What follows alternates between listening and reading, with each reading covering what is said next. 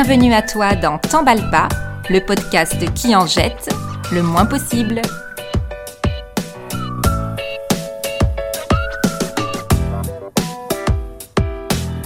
Bonjour, ici Noémie. C'est parti pour l'épisode numéro 1. Par où c'est-il qu'on commence quand on veut réduire ses déchets? Il y a des jours où tes yeux se posent sur ta poubelle jaune et tu te dis mais comment c'est possible qu'elle soit à nouveau pleine? Quand j'habitais au Japon, j'avais chez moi non pas une poubelle jaune pour tous les déchets recyclables, mais pas moins de cinq bacs différents. Il était obligatoire de séparer les papiers et cartons d'un côté, tous posés bien à plat et enroulés d'une ficelle, les canettes et conserves de l'autre, les emballages plastiques encore à part, bien nettoyés et dégraissés, puis les textiles, puis les objets cassés contenant du métal ou des circuits électriques. En fait, tout ce qui n'était pas déchets organiques devait être trié selon sa catégorie. Il me fallait acheter des sacs poubelles spécifiques pour chaque catégorie de déchets, obligatoires eux aussi, et consulter le calendrier du ramassage des ordures, car certaines n'étaient enlevées qu'une ou deux fois par mois, et il fallait les descendre la veille, pas avant. Si mes ordures étaient mal triées ou placées dans le mauvais sac, elles n'étaient pas ramassées, et mes voisins me les rapportaient sur le pas de ma porte. Tout le quartier se pliait avec discipline à ces règles draconiennes de tri, devant permettre et faciliter le recyclage.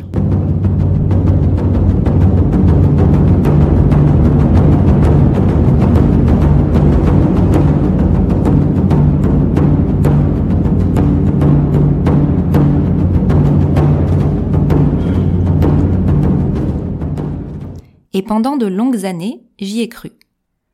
Je pensais sincèrement que le soin jaloux que mettait la population japonaise à trier ses déchets garantissait que ces derniers soient recyclés dans les règles de l'art.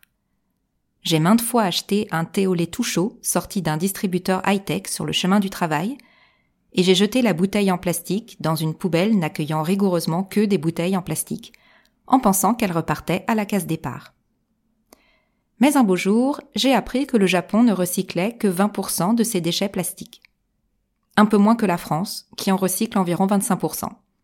Le reste est enfoui sous terre, ou brûlé, ou envoyé vers des pays lointains qui acceptent de devenir des décharges à ciel ouvert contre un peu d'argent. Quoi? On m'aurait menti Oh là là là là là là L'assurance du recyclage, c'est le plus souvent une entourloupe marketing. Dans le meilleur des cas, c'est terriblement insuffisant. Même les matériaux les plus faciles à recycler en soi le sont très peu dans les faits. Et le recyclage, quand il a lieu, n'est pas neutre. Il coûte de l'énergie, de l'eau, il utilise des produits chimiques. Alors c'est sans doute moins pire de recycler un peu quand même que pas du tout, on est d'accord. Mais ce qui serait surtout formidable, c'est de ne pas générer autant de déchets, de déchets plastiques en particulier, car on se retrouve avec des continents de plastique au fond de nos océans, et des microplastiques jusque dans les moindres recoins de la planète, jusque dans le placenta des mamans enceintes. Si si, c'était une nouvelle réjouissante de plus au mois de décembre 2020. Tout va très bien, madame la marquise. Tout va très bien, tout va très bien. Pourtant il faut, il faut que l'on vous dise, on déplore un tout petit rien. Mais par où commencer quand on a une poubelle jaune qui déborde, alors même qu'on a le sentiment de ne pas surconsommer, de n'acheter globalement que le nécessaire? Voilà ce que je te propose pour faire tes premiers pas dans la grande aventure de la réduction des déchets. Notre premier jeu va s'appeler Pour bien faire, il faut bien commencer. Ça ne dit rien du tout, ce jeu-là. On l'appelle aussi Rangeons un peu la nurserie. J'étais sûre que c'était un piège. Pour bien commencer, ce que je te conseille, c'est de faire la liste des magasins de produits bio et locaux autour de toi. Si tu vis dans une ville assez importante, tu auras sans doute plusieurs enseignes connues comme L'eau vive, Naturalia, Biocop, La Vie claire, mais aussi des petites épiceries de vrac, des boutiques indépendantes spécialisées dans l'alimentation ou la cosmétique bio. Si tu vis plutôt à la campagne, tu auras moins le choix de ces enseignes, mais tu auras plus facilement accès à la vente en direct des producteurs locaux et aux magasins zéro déchet en drive, par exemple. Il est utile aussi de revisiter les supermarchés du coin pour identifier l'étendue de leurs rayons de vrac. Bref, munis-toi d'un calepin pour prendre des notes et fais le tour de tous les commerces susceptibles de proposer des produits peu ou pas du tout emballés. Nous avons tous autour de nous, quel que soit notre style de vie, des ressources en la matière.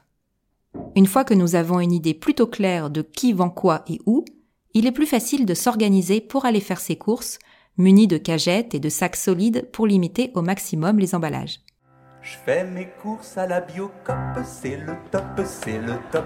Je limite mes emballages, c'est plus sage, c'est plus sage. J'ai sept packs de tri chez moi, mais ça va, mais ça va. Faut juste que je cogite 30 minutes avant d'oser jeter un truc.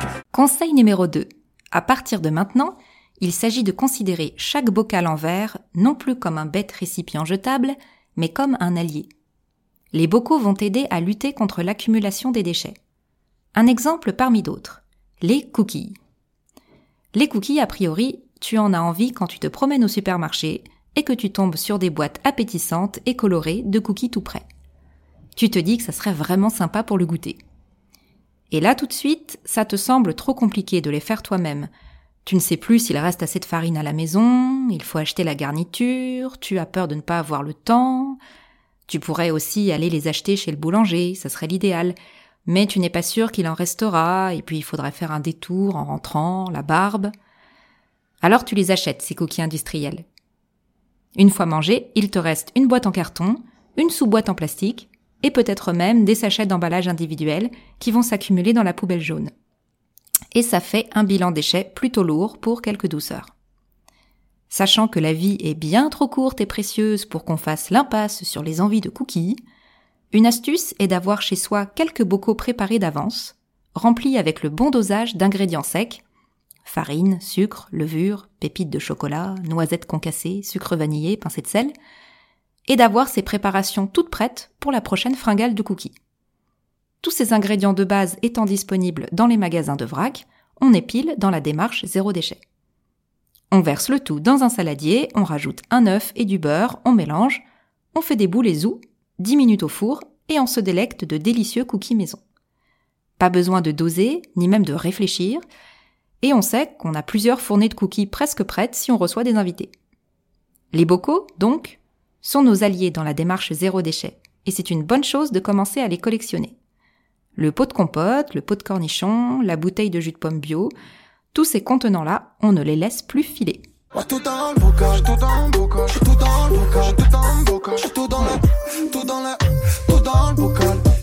Conseil numéro 3.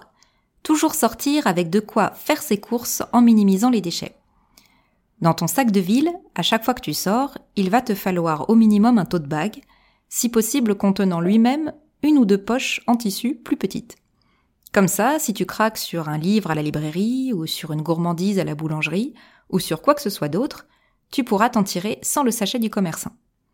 Naturellement, quand tu sors spécifiquement en mission ravitaillement, il faudra être plus équipé que ça. Mais par définition, c'est souvent l'imprévu qui nous prend de court. Alors, on ne sort plus sans un sac, dans un sac, dans un sac, telle une mise en abîme du sac pour ceux qui ont fait des études littéraires. Et si vous me ressemblez un petit peu, généralement, votre tote bag, il sera affublé d'un slogan en anglais, peut-être, qui vante les mérites d'une librairie indépendante, ou d'une foire d'art obscur, ou pourquoi pas d'un dessin de clitoris. Et vous le baladerez gaiement entre les étals d'un marché bio et éthique pour fourrer vos navets. Mais si vous avez envie de mettre des boulons dedans ou des VHS de C'est mon choix, ça marche aussi. Conseil numéro 4. Assure-toi de toujours avoir chez toi une bonne quantité de vinaigre blanc et de bicarbonate de soude. Ces deux ingrédients de base ne coûtent pas cher, se trouvent en vrac ou en gros bidon, et peuvent éviter l'achat de nombreux produits ménagers. C'est vraiment la base de la simplification de la vie qui sous-tend la démarche zéro déchet. Je récapitule. Pour partir du bon pied dans la réduction de ces déchets, on fait le point sur les commerces autour de nous qui pratiquent le vrac et sur ce qu'il est possible de se procurer chez eux. On commence une jolie collection de bocaux en verre. On prend l'habitude d'avoir toujours des sacs en poupée russe sur soi et on fait le plein de vinaigre blanc et de bicarbonate de soude, de préférence en vrac eux aussi. Et voilà, tu as tout ce qu'il te faut pour commencer à réduire activement tes déchets, pièce par pièce. Et c'est ce que nous verrons ensemble dans les prochains épisodes. C'était Noémie Fachan, et rappelle-toi, t'emballe pas À la prochaine